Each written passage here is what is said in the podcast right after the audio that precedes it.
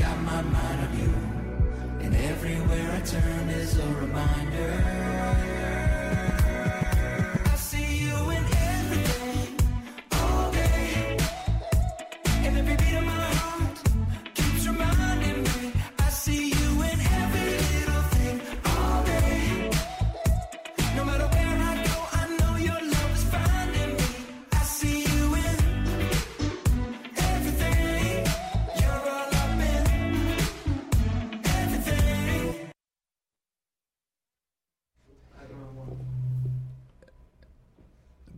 Morning. Welcome to Barah Ministries, an intimate local Christian church with a worldwide impact. My name is Pastor Rory Clark. Thanks for listening to this Bible lesson. Why did God the Father create Barah Ministries?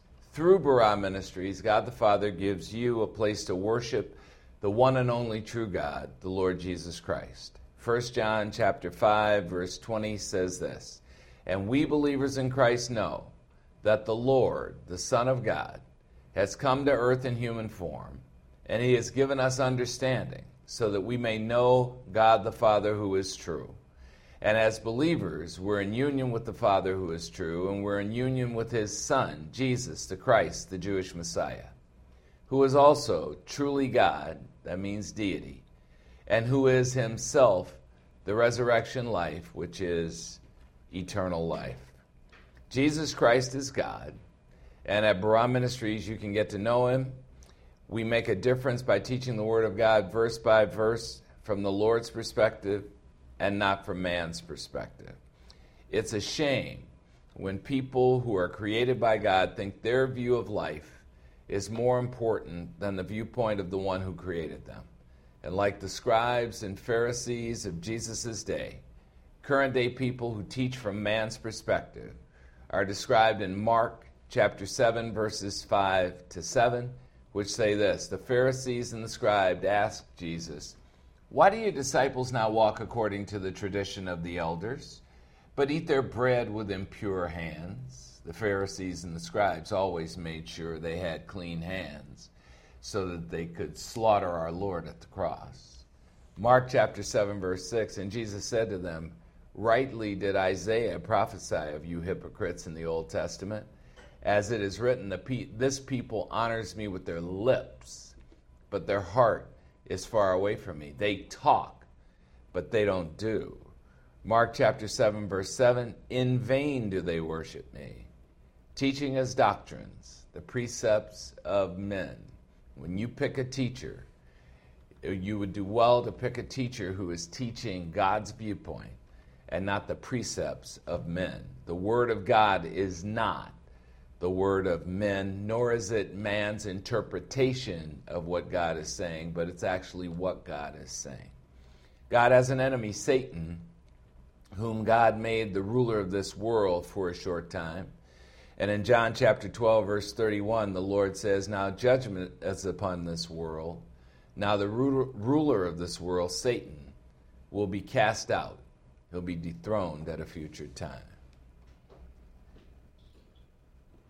Satan sponsors all who seek to steer us away from the truth about our Lord and Savior Jesus Christ.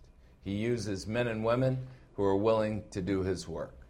2 Corinthians chapter 11 verses 13 to 15 say this, for such men, false teachers, are counterfeit apostles. Counterfeit is not the original. Deceitful workers, which means liars, disguising themselves as apostles of Christ. 2 Corinthians 11:14. No wonder, for even Satan disguises himself as an angel of light. 2 Corinthians 11:15. Therefore it is not surprising if Satan's servants also disguise themselves as servants of righteousness when they're really servants of unrighteousness, whose end will be according to their deeds. Keep your spiritual eyes open for Satan's deceptions. Are you one of the people he uses to spread his lies? Today's Bible lesson Do you prefer freedom or slavery? Do you prefer freedom or slavery? Less than a week ago, on the 4th of July, people in the United States celebrated Independence Day, and it brings to our remembrance the day that a group of brave colonists rejected the tyranny of Great Britain's King George III, who wanted to make them slaves. Instead, they put their lives on the line against the most powerful country in the world, and they chose freedom over slavery. And their decision was completely in line with biblical thought. Galatians chapter 5 verse 1 says this, it was for freedom that Christ set us believers in Christ free. Therefore, keep on standing fast in the freedom and do not ever again be subject to the yoke of slavery. That is the verse that is the foundational verse of what we'll study as we study the book of Galatians. It's all about freedom. We have a God who calls us to freedom. Well, let's hear some music. June Murphy is inviting us to, sh- to, to the same freedom in her song, Calling You to Freedom. And she asks all who are tangled in the yoke of slavery, Will you come to freedom? It's your choice.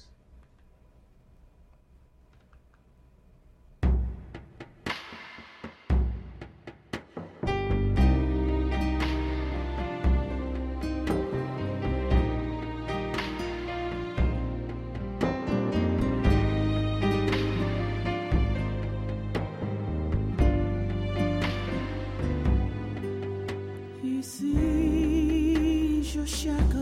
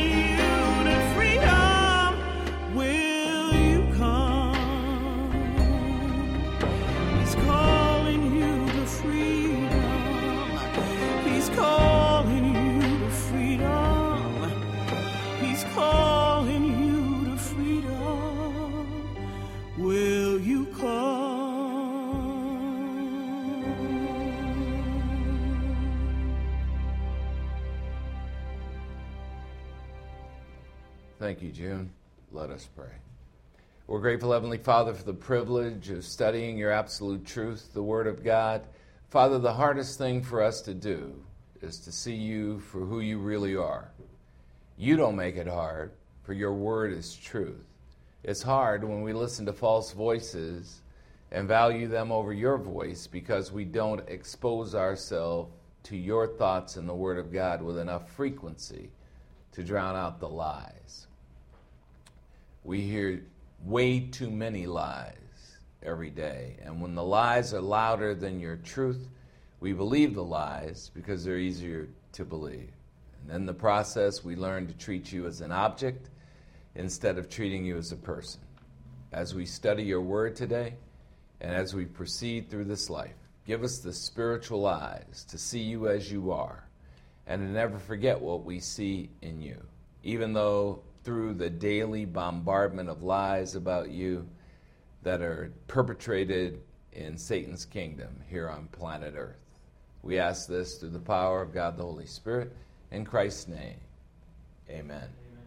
Amen. Today's Bible lesson Do you prefer freedom or slavery? Do you prefer freedom or slavery? Parenting is the ultimate challenge. The Lord Jesus Christ, the perfect parent, selects a set of imperfect parents to guide children in the way they should go. And some, some parents accept the challenge, some abandon the challenge. For the 12 years when children think their parents are perfect, they follow. For the six years called the teen years, when children see the imperfection of their human parents, they turn to each other for guidance. And in most cases, it's a disastrous mistake. They turn to people who know nothing of life. At 18 years old, children are granted some of the rights of adults, easing them into launching fully into adulthood at age 21. It's the time when the imperfect parents turn over full control to the perfect parent, our Lord and Savior Jesus Christ. So, what is the parenting challenge? It's teaching children the freedom of choice. It's making children aware that God Himself gives every human a set of important choices, and He allows them to live with their decision. I really think that's the key to success in life. Make your choice and live with your choices. In the Apostle Paul's first missionary journey, as he set out to evangelize with the gospel message throughout Europe and Asia, he parented a series of churches in a region called Galatia, which is modern day Turkey. His work on behalf of the Lord Jesus Christ set the churches in Galatia on the right path, and he founded several churches in that region. He set them on the right path, God's path. And not long after Paul had left the area, as is always the case, a group of false teachers called Judaizers infiltrated the churches and made a counterfeit but appealing offer to the believers there. The Judaizers contended, you could be so much more, and you could be so much better if you added to your Christianity. You need to be Jewish to be saved. You need to be circumcised to be saved. Believing in Jesus alone is not enough to be saved. You have to work to be saved. In other words, what they wanted to do is take them backwards into the Mosaic law and backwards into slavery and away from the freedom of the cross and the freedom of Christianity. They claimed you have to work to gain God's favor. Well, there are a lot of people who have that same philosophy today, like teenagers. The Galatian churches believed the Judai- Judaizers instead of believing the one who parented them. It's not at all unusual that when something is going well in your life, Satan sends in his emissaries to ruin everything. And if you've ever experienced things going well in your life, especially if you are a Christian, Satan uses people to ruin what you have started. And most often, he uses other Christians. When Paul found out what happened after his departure from the Galatian region, he went nuts. That's one of the things I like about the letter to the Galatians. We're going to see Paul go nuts. And today, as we begin the study of Paul's letter to the churches at Galatia, we will have some fun seeing him go nuts. As with every letter we study, there are 10 questions that we consider before embarking on the study. What are the questions? First, who wrote the letter we are about to study? Second, what is, who is the letter directed to? Third, where did the people live who are receiving the letter? Fourth, what do we know about the author of the letter, especially at the time he's writing the letter? Now, number five, when did the author write the letter? Number six, where was the author when he wrote the letter? Number seven, what was God's purpose in getting the author to write the letter? Number eight, what does God want the author to communicate to the intended audiences of the letter? Number nine, what is the main message of the letter? And number 10, what relevance does the letter have to our lives today? Well, today we'll look at Galatians chapter 1. Reading it was assigned a couple of weeks ago through the Barah Ministries newsletter. So let's see what the apostle has Paul has to say in Galatians chapter 1 in these 24 verses. Galatians 1 1. Paul, an apostle. An apostle is someone who saw the Lord Jesus Christ personally. Anyone who has never seen the Lord Jesus Christ personally, either when he was on earth or after he was resurrected from the dead, is not an apostle. And there are a lot of people today who call themselves apostles, and they are not. Paul, an apostle, not sent from men, nor through the agency of man, but through Jesus Christ and God the Father, who raised Jesus Christ from the dead. Galatians 1 2. And all the brethren, all the believers in Christ who are with me, to the churches of Galatia, Galatians 1 3. Grace to you and peace from God our Father and from the Lord Jesus Christ. Grace to you when you make mistakes and peace. God has nothing against you, believers in Christ. Galatians 1 4. The Christ, who gave himself up as a substitute for our sins, so that he might rescue us from the present evil age, according to the will of our God and Father. Galatians 1 5. The Father, to whom belongs the glory forevermore. Amen. Galatians 1 6. I, Paul, am amazed, astonished, shocked that you are so quickly deserting him who called you by the grace of Christ, deserting him for a different gospel. Galatians 1 7. A gospel of which is really not another gospel at all, because there's only one gospel.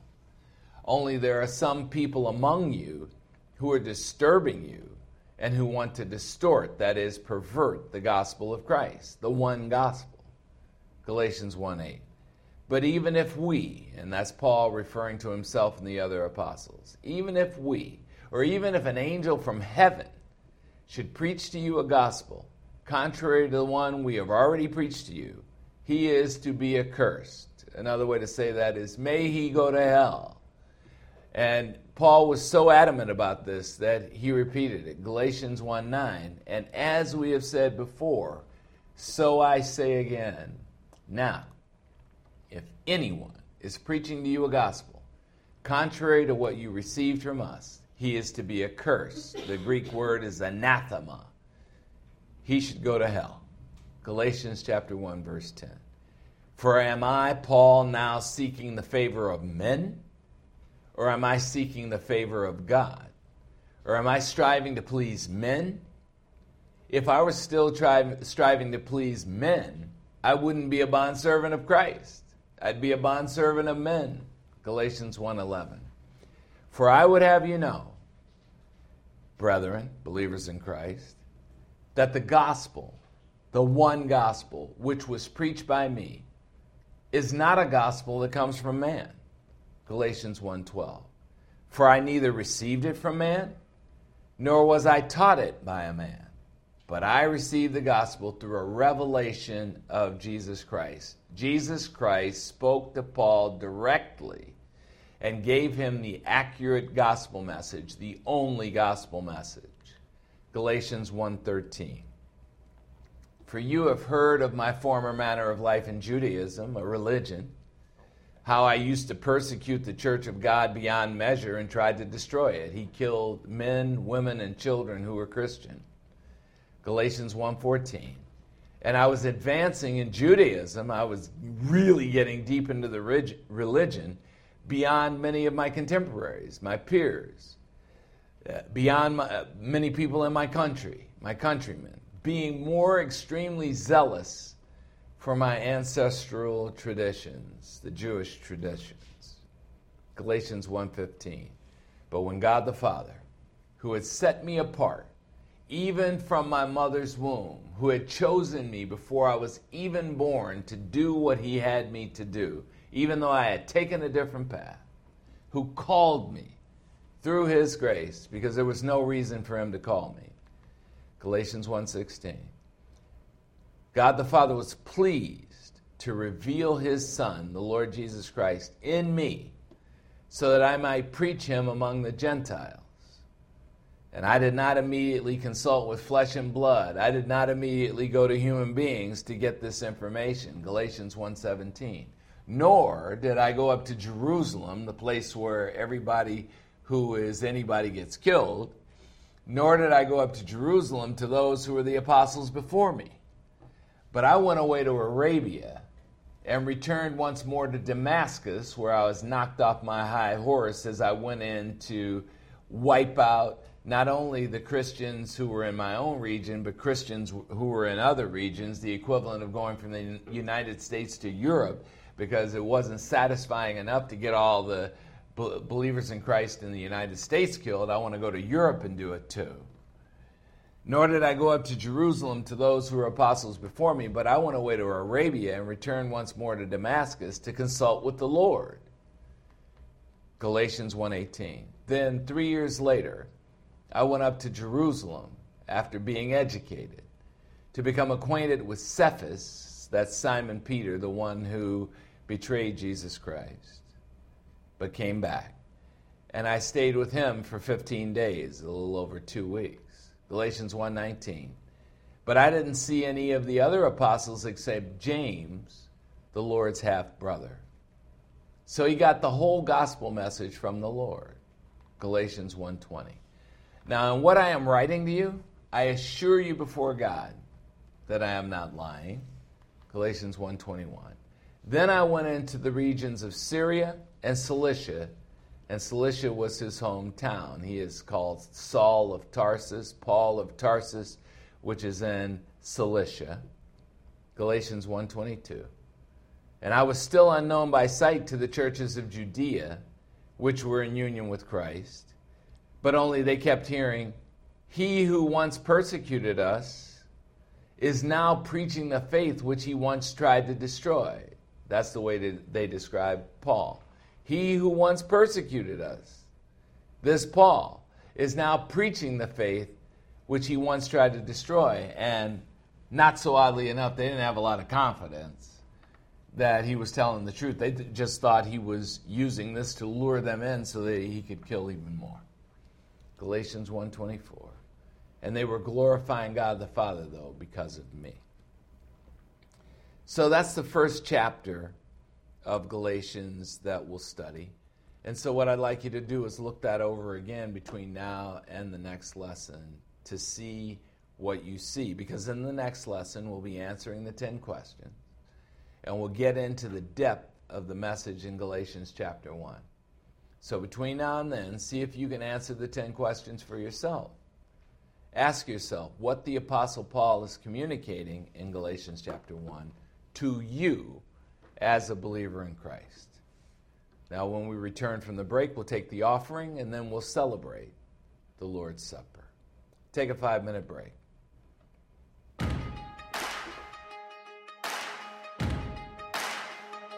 Why you ever chose me has always been a mystery.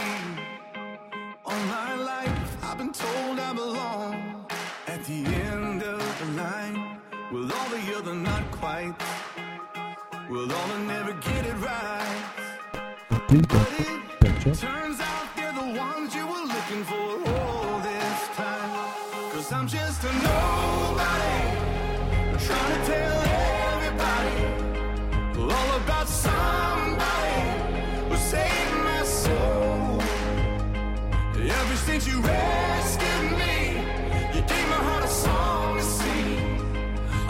For the world to see. Nobody but Jesus. I'm living for the world to see. Nobody but Jesus. Well, Moses had stage fright. And David brought a rock to a sword fight. You picked 12 outsiders nobody would have chosen, and you changed the world. Well, the moral of the story is everybody's got a purpose. So when I hear that devil start talking to me, saying, Who do you think you are? I say, I'm just a nobody. Trying to tell everybody all about somebody who saved my soul. Ever since you rescued me, you gave my heart a song to sing. I'm living for the world to see. Nobody but Jesus.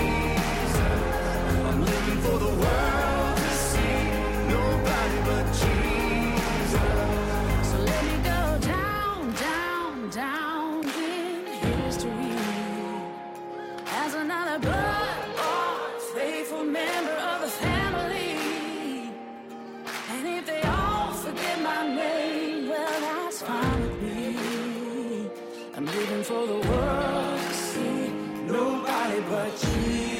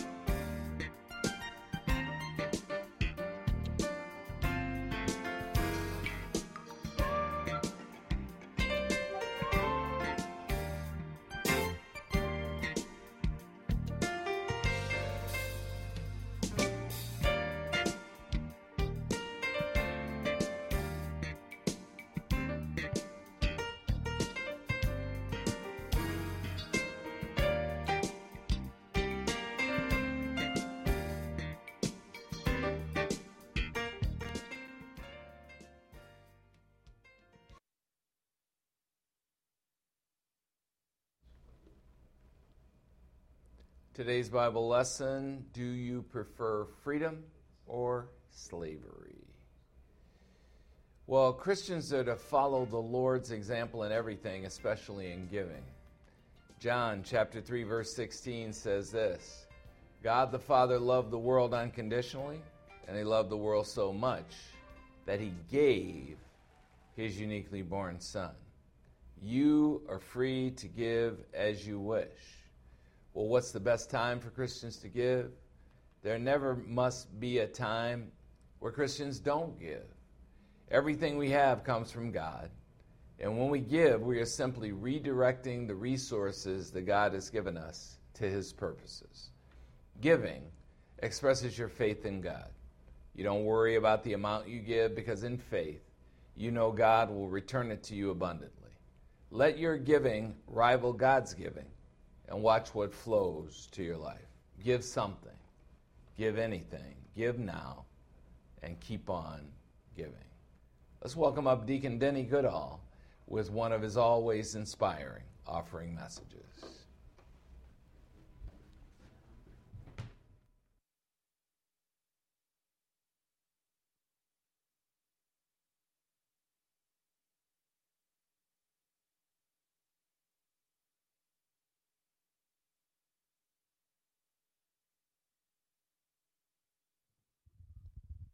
Good morning. Can you hear me? Check, check. You can hear me? All right, cool. It's always weird using the handheld mic. Can't tell if it's going through or anything. Good morning. My name is Denny Goodall, and I'm blessed to be a deacon for Barah Ministries because this is a place where we learn about courage. And not just courage that you hear about in like a, in a dictionary, but this is courage, spiritual courage. This is courage that is the full realm of courage from God, a divine set of courage. this is courage that can get you through ha- to make you have physical courage to have you make you have moral courage and make you have spiritual courage. This is just like putting on the full armor of god just not part of it all of it. And so i was thinking a lot about courage this week and it's it's really easy to give up in life and give up on things and have a coward mentality and kind of want to want to cower away from things in life. But that's that's really not what courage is. Courage isn't the absence of fear. It's just the it's the triumph over it it's not worrying about that you're going to have to have problems in life, just knowing that you can get over them. And in Christ, we're not fighting for his victory, we're fighting, fighting from his victory. So we don't have to be worried. We can just calm ourselves in the, in the midst of things. And, you know, I thought about physical courage, where a firefighter rushes into a building and you know, they sacrifice their lungs and their physical, their body, and they could get hurt, and they just run right in and help somebody. And that's not easy to do. You know, and you, you can't say that they weren't scared to, to go in there. I'm sure they were scared to go in there. And you think about moral courage. You know, I'm sure all of us have seen a bully beating up on a younger kid or beating up on a nerd or somebody that doesn't deserve it. And what do you do? Do you help them out? Do you stand up? It takes real courage to stand up against that person and take the flack from all the other people and, and all that thing. And this is something you get from God. This is not something you get from the world, a full realm of courage. And you think about spiritual courage, what Christians have to do each day in this world in, in America, we're pretty easy. We have it pretty easy. We're lucky. We're fortunate. But around the world, people are getting killed and slaughtered for just saying Jesus Christ, for showing up together. And those people have to have spiritual courage to even show up and, and hang out together. And so my hat's off to them for, for really going a lot farther than we have to. You know, you just get in our cars or on our computer and watch all this. It's amazing. But, you know, when you think about that, physical courage, moral courage, spiritual courage, what is that acronym? PMS. I want you guys to have PMS. Because when you think about it, a woman having those problems has to have physical courage to go through it. She has to have moral courage to not want to kill somebody while she's going through that. And they also have to have spiritual courage because you've got to wonder why God would let you go through that. And so it's like the ultimate symbol of courage. And so you know, when I looked in the Bible, this verse, I love this verse, Ephesians chapter 6, verses 10 and 11. Um, Finally, be strong in the Lord and in the strength of his might, not ours. Pick up and put on the full armor of God, not just part of it, not just faith, everything. Everything. You have to put it all on. And that you can't get that from the world. It's the only thing you get from God. And so that you will be able to stand firm against the schemes of the devil. There's another huge word, schemes. Look that one up. It's not just he's not just playing around with us. He is attacking us at every turn, at every angle, and he's not using brute force. It's not obvious. It's cunning. It's through the people that you already know. It's through the people that get to you the easiest and have access to you, and the people you would least assume. It's never the big bear, it's just the, the cunning fox that gets you. And so I appreciate everybody at Barah Ministries that stood strong and had courage to, to have their own sense of physical courage, moral courage, and spiritual courage to hang on in life, what, all the things we're dealing with. We're all fighting battles, and it's great to fight the battles together. So thank you very much. Hit it, Denise.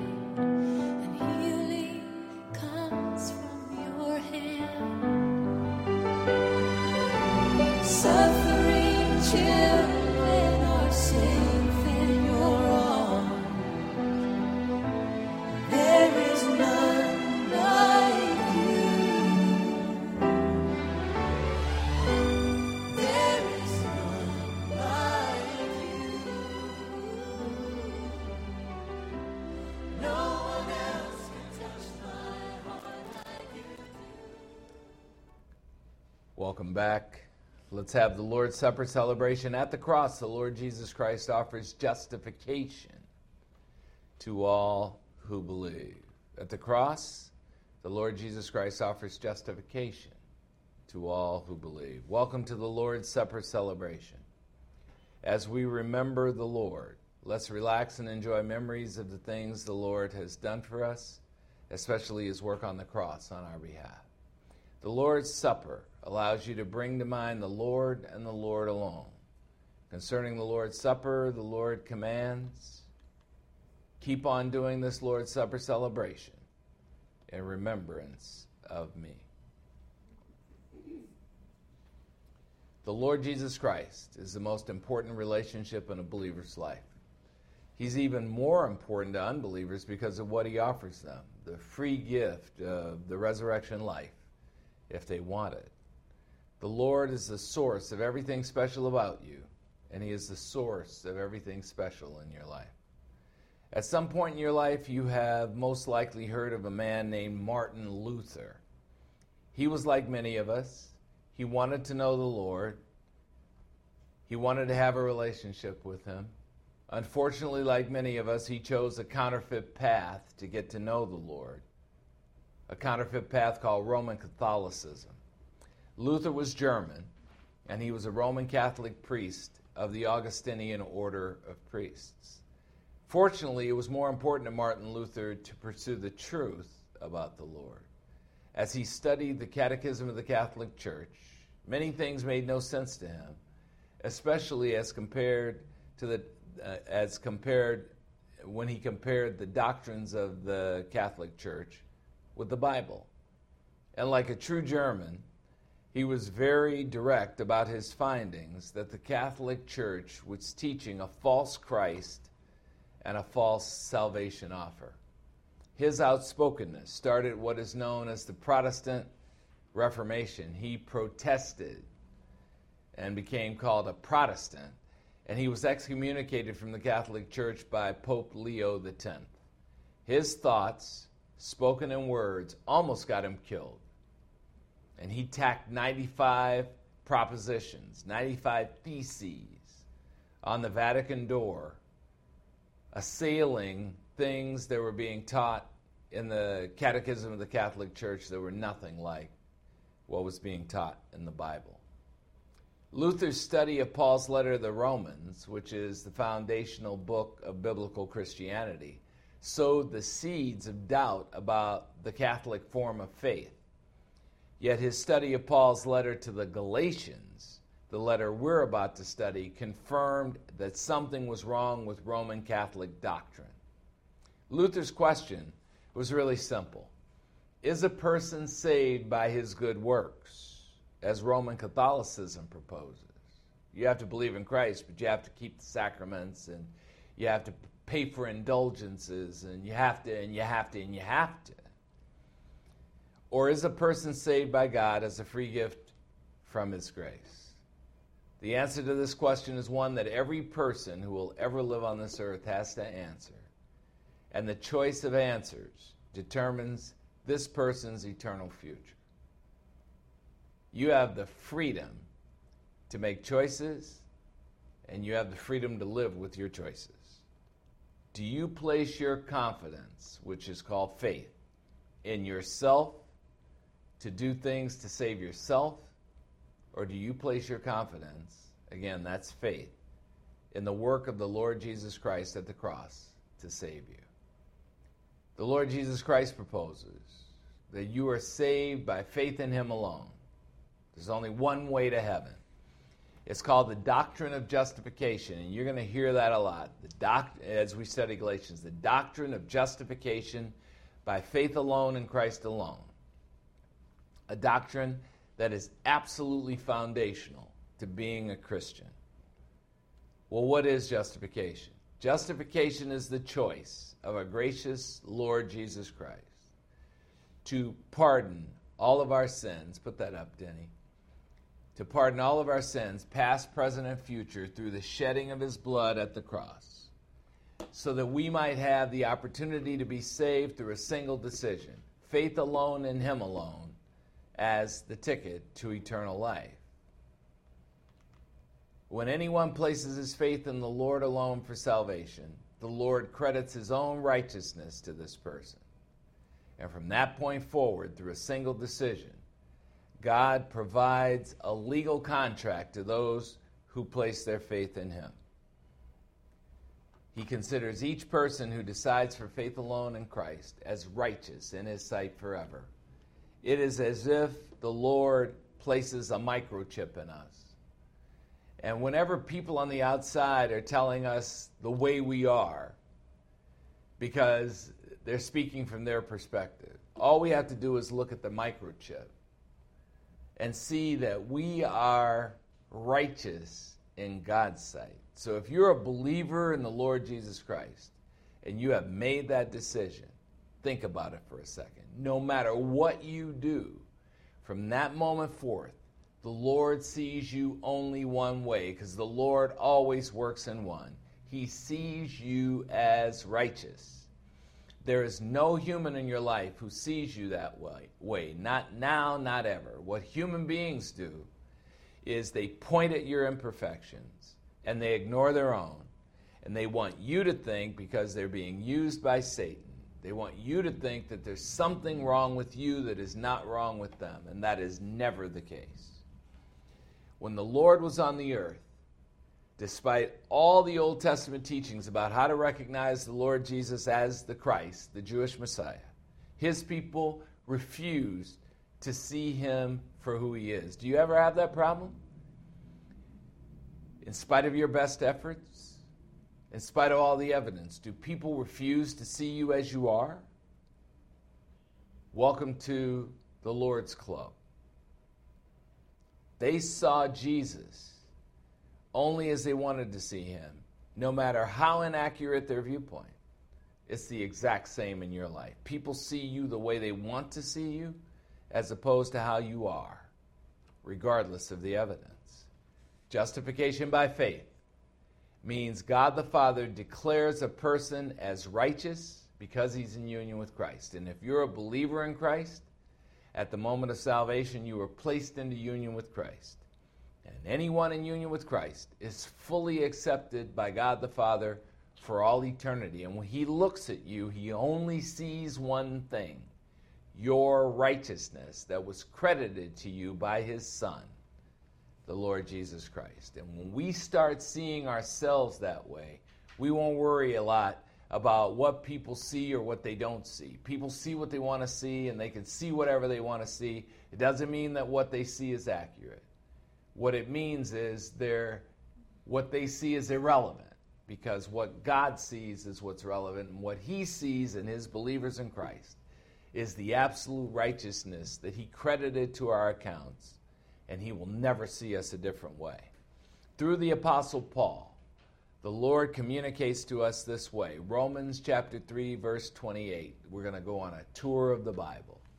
Says this, "For we, and that's Paul talking about himself, we maintain that a man is justified by faith alone in Jesus Christ alone, apart from the works of the Mosaic law. There are the poles. You can have faith in Christ for your salvation, or you can work and try to keep the Mosaic law. Only one person has been successful at keeping the Mosaic law, and every jot and every tittle of the Mosaic law, and that was the Lord Jesus Christ. Do you choose faith in Christ alone for your salvation? Or do you choose your works for your salvation? The choice is yours. Make your choice. You have the freedom to make your choice and then live with the consequences. Romans chapter 4, verse 5 says this But to the one who does not work for salvation, but believes in the Lord Jesus Christ, who justifies the ungodly. And those are two words the godly, believers in Christ, the ungodly, unbelievers. You know, we, we always hear people, oh, he's a godly man. Well, all that means is he's a believer in Christ, he's a Christian. He's an ungodly man. All that believes is he is an unbeliever. He has rejected a relationship with Christ. To the one who does not work for salvation, but believes in the Lord Jesus Christ, who justifies the ungodly, the unbeliever, this person's faith is credited as righteousness by God the Father. When you have the righteousness of God credited to you, it is your admission ticket to heaven, given directly by God, saving you for all eternity the moment you close your eyes in this life. Heaven has no pearly gate, and if it did, the last person the Lord would put in charge of the gate is the Apostle Peter who betrayed him. The way to get to heaven is simple faith alone in the Lord Jesus Christ, apart from anything you do. Faith alone allows God to credit his righteousness to you. And from that point on, he sees you as perfect and righteous no matter how you see yourself and no matter how others see you. God's thoughts are not our thoughts. The Bible is overwhelmingly complete in its proclamation that you are saved by faith in Christ alone. Romans chapter 5, verses 17 to 19 say this For if by the first transgression by the one, Adam, spiritual death reigned as king through the one, and it did, Adam's first sin was credited to all of us. For all of us were considered to have sinned when Adam sinned. Much more, though, those who receive the abundance of grace and the gift of righteousness through faith alone in the one, Jesus Christ, the last Adam, will have spiritual life reign as king, the resurrection life from the exact moment of salvation. Romans 5:18. So then, as through the principle of one transgression, Adam's transgression, there resulted in condemnation to all, even so, through the principle of one act of righteousness by Jesus Christ, there resulted in justification by faith to all who choose faith in Christ alone. Romans 5:19. For as through Adam's disobedience the many were made sinners, that is, unbelievers, the people who reject a relationship with Christ, even so, through the obedience of the Lord Jesus Christ, the many who believe in Christ through faith alone will be considered righteous before God the Father. That's right. When you believe in Christ, the Lord stencils a plus R to your forehead. When you believe in Christ, the Lord injects you with a microchip that says plus R, and it is your admission ticket to heaven. Please let these thoughts from the Word of God sink deeply into your psyche.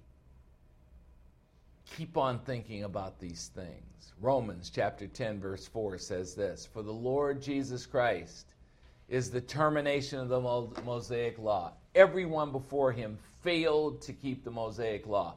And if you violate one thing in the Mosaic law, you have violated the whole thing. Jesus Christ didn't violate a single thing, he fulfilled the Mosaic law. For the Lord Jesus Christ is the termination of the Mosaic law, so that there may be absolute righteousness credited to everyone who believes in the Lord Jesus Christ through faith alone. 2 Corinthians chapter 5 verse 21 says this, God the Father made Jesus the Christ, the Jewish Messiah, who knew no sin. He lived a perfect life without sin despite temptations that are worse than you could ever experience ever. God the Father made Jesus the Christ, who knew no sin, to be sin on our behalf, so that the believers in Christ might become the righteousness of God the Father in union with Christ, so that we might be credited with righteousness from God the Father through our union with Jesus Christ.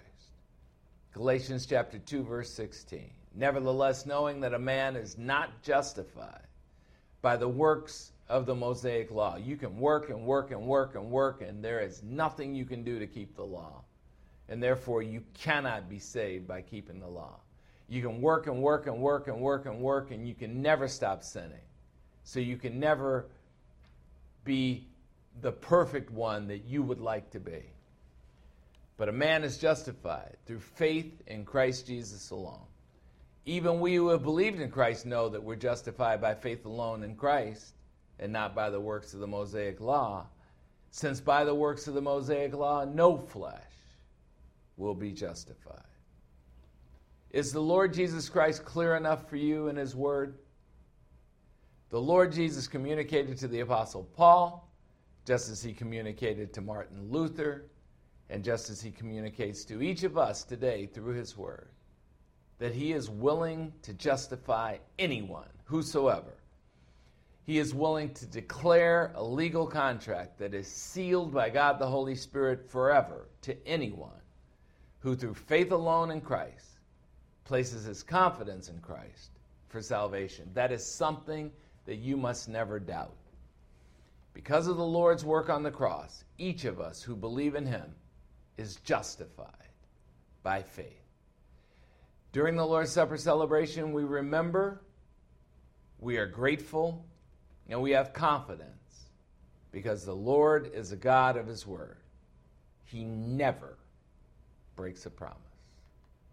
Let's enjoy the elements bread and wine.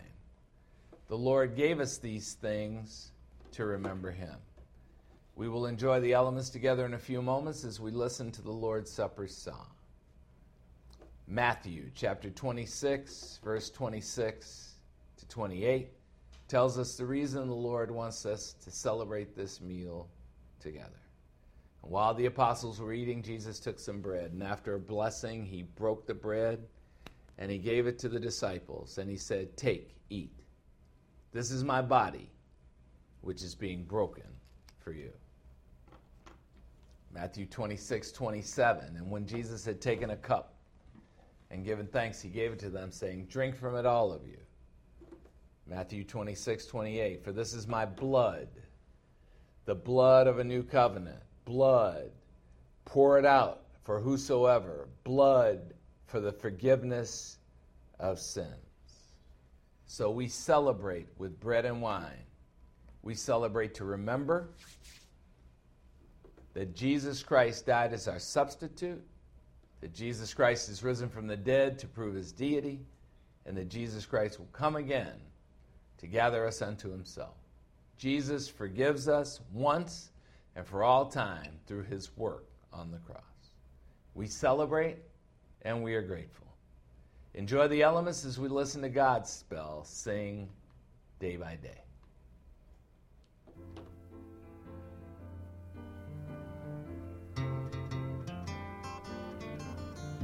Day by day, day by day.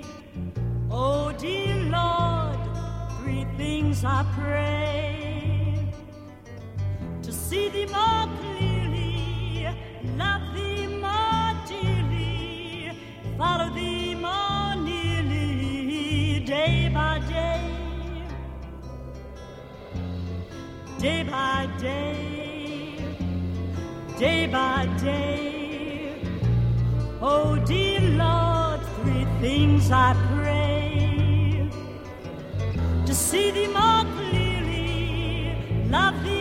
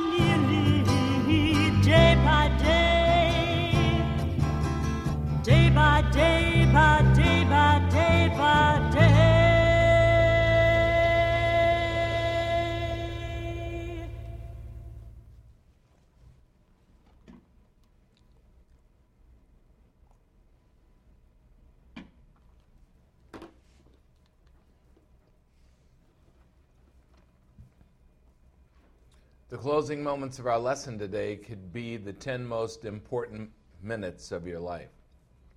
We want you to know that God wants you. And what He wants from you is that you make the most important decision of your life. Where you spend eternity matters to God because you matter to God. He wants you to be saved.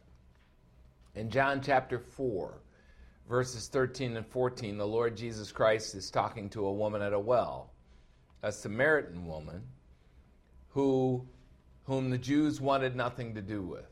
And after a brief introduction, the Lord says to the woman, Everyone who drinks of the water in this well will thirst again. But whoever drinks of the water that I, the Lord Jesus Christ, will give him, the water of the word, the gospel message, shall never thirst.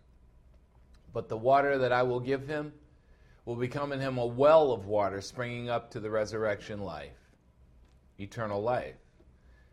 It is the Lord's will for you to live with him in heaven forever when you close your eyes in this life.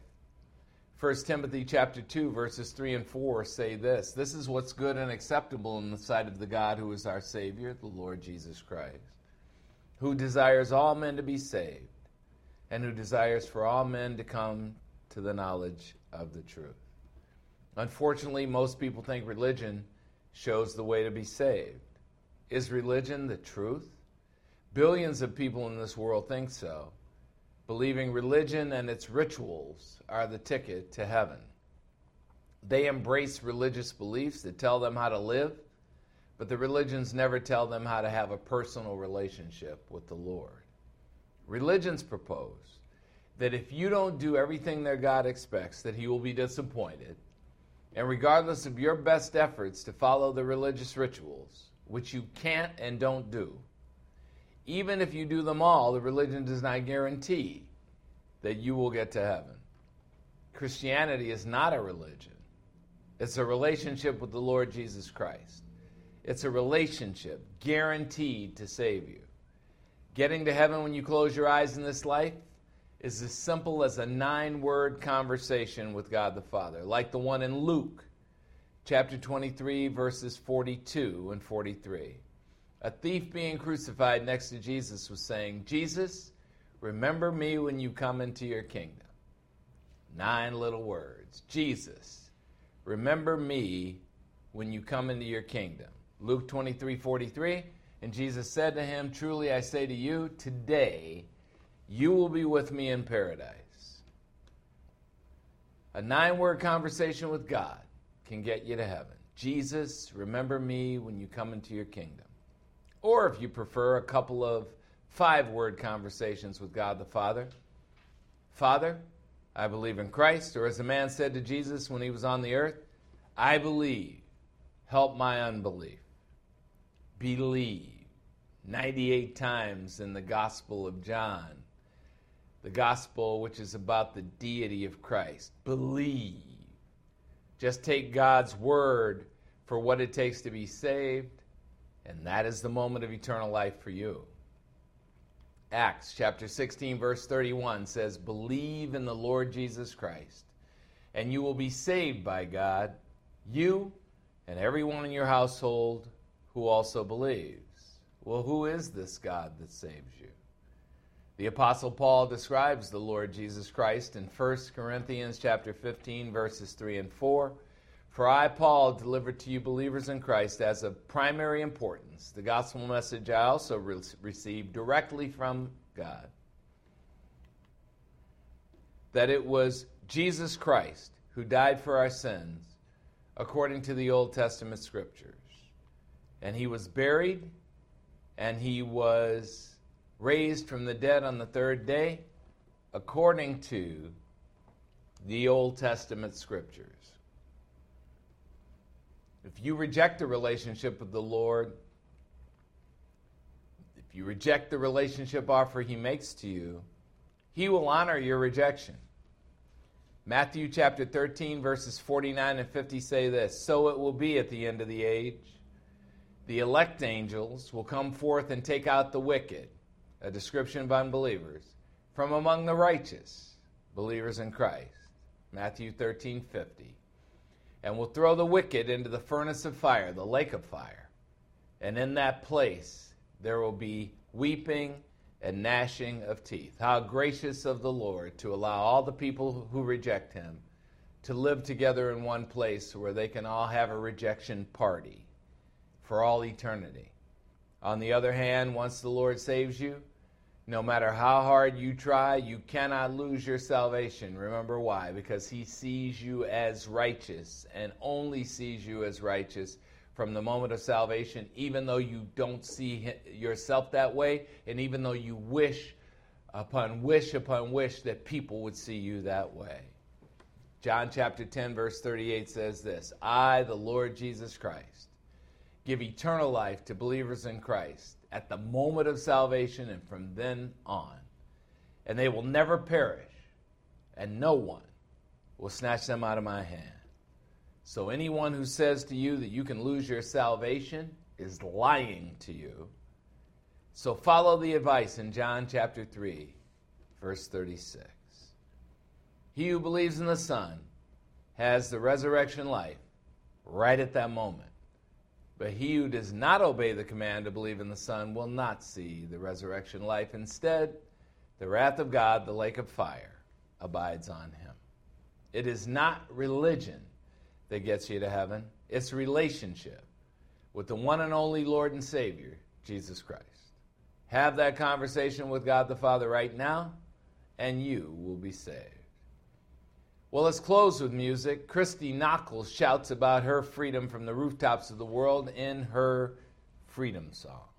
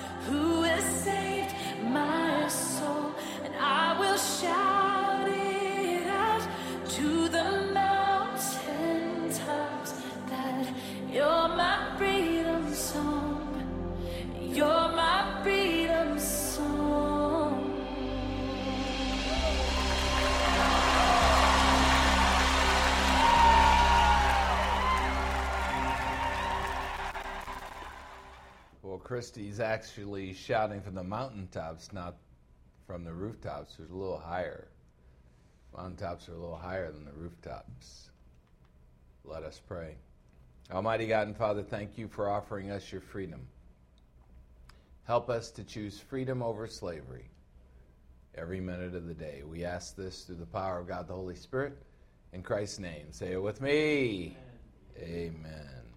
Okay, we'll discuss the lesson uh, and have prayer circle right after this. Join us live or on Zoom in five minutes. Immediately following the lesson, got biblical questions? Ask the pastor, pastor at barahministries.com. Keep on studying the Word of God. Thanks for coming, thanks for watching, and thanks for listening.